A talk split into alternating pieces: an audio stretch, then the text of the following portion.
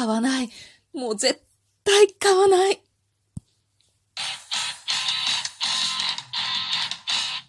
今日もなるようになるさ。こんにちは、アラフォー母ちゃんこと冬木玲です。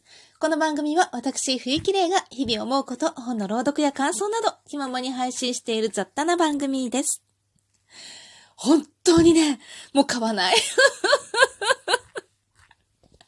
今日は、去年のね、あ、去年じゃないや、今年の初めよ。今年の初めに新年の抱負としてね、家をきれいに片付けて、ホテルのような空間に住んでみたいっていうね、思いをね、こう実現させようっていうのが、多分新年の抱負だったはずなのよ。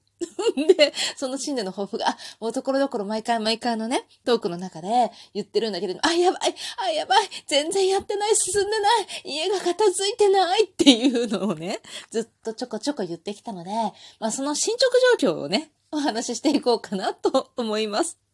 今ね、食品庫を片付けているわけよ。まあ、食品庫って言うと、なんだかすごい感じがする？しないか？しないか。えっと、あれ、なんて言うんだっけ？台所のところに、なんて言うの？台所の近くに横とかさ、裏側とかさ、なんか近くにさ、食品のいろんなストックを置くスペースがあるじゃない？なんて言うのあれ。出てこないな。とにかく食品庫よ。食品をね、主にストックしている場所、台所用品とか、台所のその引き出しの中とか、そういうところに入りきらないものとか、入りきらないものがあること自体が、そもそも間違ってるのよね。で、また、まあいいわ。で、その入りきらないもの、まあ、要は、ガスコンロとか、ガスコンロってもちっちゃいさ、非常用の鍋するときとかのね、ガスコンロとか、土鍋とか、土鍋とかキッチンの下に収納できないじゃん。そういうのとか、まあ、あとはなんだろうね。あとはなんだろう。うちの場合は、あの、給食の鍋みたいな、そんなでかくないけど、まあ、それに近、近いんじゃないかと思うくらい、カレーとかね、おでんとか作るときに使うね、おっきい寸胴の鍋があるわけよ。で、その鍋とか、あと、ホットプレートとか、そうよ。そういうのを置いたりとかする場所よ。なんて言うの？まあいいや。それでね、そこを今日は片付けてたの。別に大して広いわけじゃないんだけど、広い、大して広いわけじゃないんだけれども、意外に棚をこう作ってあって、結構物が入るんだよね。で、物が入るところっていうのはダメね。前ね、今まで住んできた場所は収納は結構多かったの。なんでかっていうと、収納がないとダメだってずっと思ってたわけ。収納がたくさんいるって思ってたの。で、それはなんでかっていうと、無駄なものがめちゃめちゃ多いってことなんだよね。要は、入れる場所がないと収まらないよっていうのは、もうとにかく引っ越すときに何を重視するかっていうと、もちろん日当たりとかももちろんそうなんだけど、もう何かっていうと、もう収納よみたいな。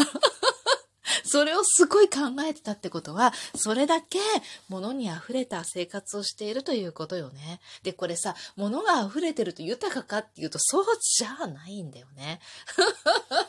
とにかく片付いてないだけっていうことなんだよね。で、結婚した時にさ、引っ越した時に、まあ、基本的な家財道具っていうのが、まあ、あるじゃない？で、それをまあ、運ぶでしょ？で、その、引っ越した一番最初のね、引っ越した時の家っていうのは、まあ、マンションなんだけれども、収納が皆無だったの。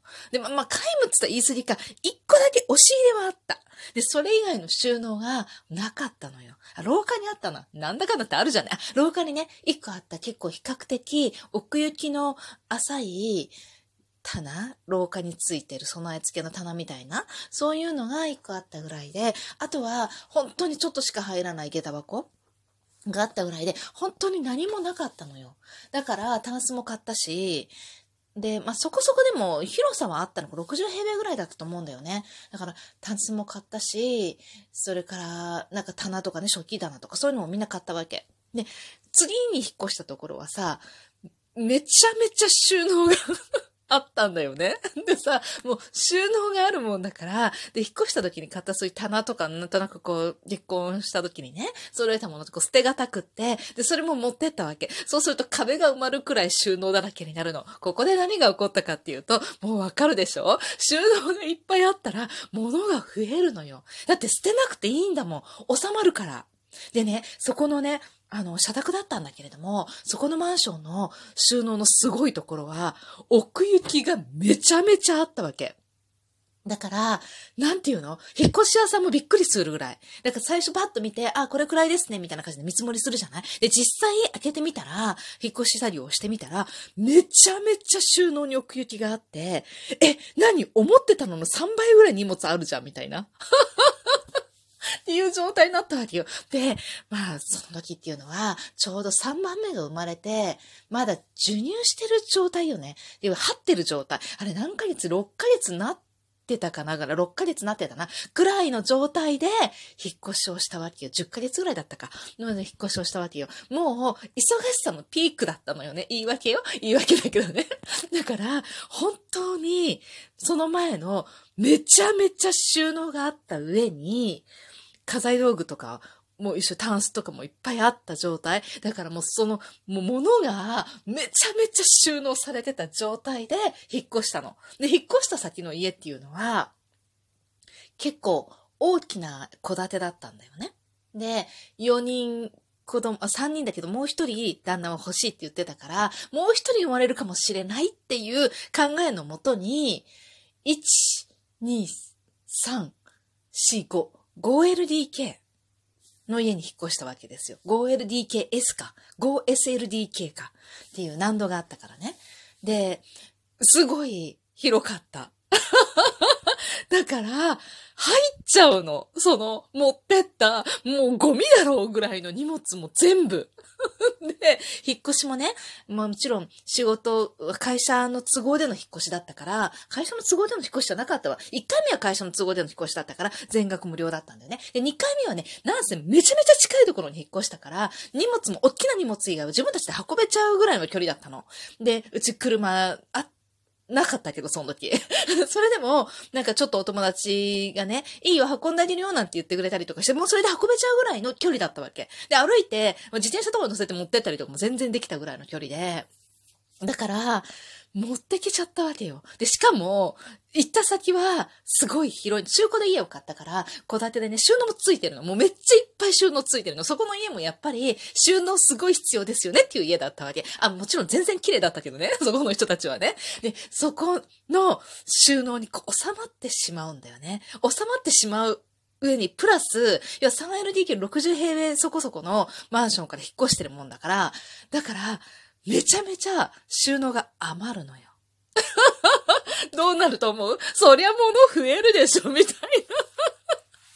あとさ、あとさ、結構、これいらない、あれいらないって言って、なんか、私、あとあと子供もじゃない？人、上の子の二人目ぐらいで終わっちゃってる、上の子の友達とかが、友達っていうか、まあ、友達、まあ、知り合い とかが、結構、うちから、うち、うちの上の子のね、お下がりとかをちょうだいとかで持ってたわけよ。で、その持ってたのに対して、その終わったものを今度こっちに戻してくれるわけ。服だけじゃなく、いろんなおもちゃとか、なんか、よくわからないバウンサーみたいなやつとか、そういうのとかを、で、私さ、こう、いるよねって持ってこられると断れないのよ。いらないって言えなくって、で、どんどんどんどん物が溜まっていくでしょで、捨てられないのよ、また。だから、すっごい、で、しかも収納できちゃうの。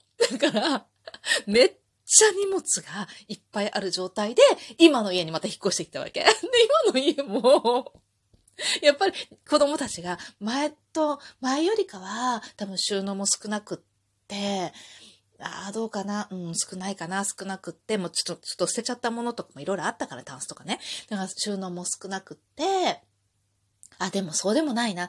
うん、そうでもない。似たようなもんかもしれない。というところに引っ越したもんだから、またなんか入っちゃうけど、ちょっと今回実はちょっと入ってなかったのよ。で、入ってないんだけれども、まあ引っ越した後だから、段ボールがこう出ててもってもう2年以上経ってんじゃんって感じなんだけどね。さすがにね、段ボール消えたけど、でも、でも、段ボール消えたけど、段ボールごと、何度みたいなところの、そのな、階段した収納みたいなのがあって、で、そこ、比較的、ちょっとスペースあるのよ。で、そこに、こう、押し込んじゃうんだよね。で、しかも、あの、比較的、こう、なんだろう、子供たちが、なんていうの、固まってまだね、今もう一人一部屋に今分けてってるから、部屋が余ってくるっていうことはもう今ないんだけれども、だから片付けてんのよ。で、だけど最初のうちは子供たちがもうバラバラじゃなくてよかったのよね。だから、上の子さえ別の部屋にしておけばよかったから、一つの部屋に3人いて、上の子一人だけが別の部屋にするみたいなね、長男だけがっていうような感じになってたの。だから、部屋も余ってるわけ。そうすると、そこに詰め込んで置けちゃうんだよね。とりあえずここに入れとこう。引っ越してきた年ってちょっと忙しかった。確かにね。それまあまあみんなそうじゃない？で、まあ、とりあえずここに入れとこうが、そのとりあえずが増えてゆくんだわ。で、いろんなものを今ね、こうバーっと片付けて、まあ、断捨離だよね、要はね。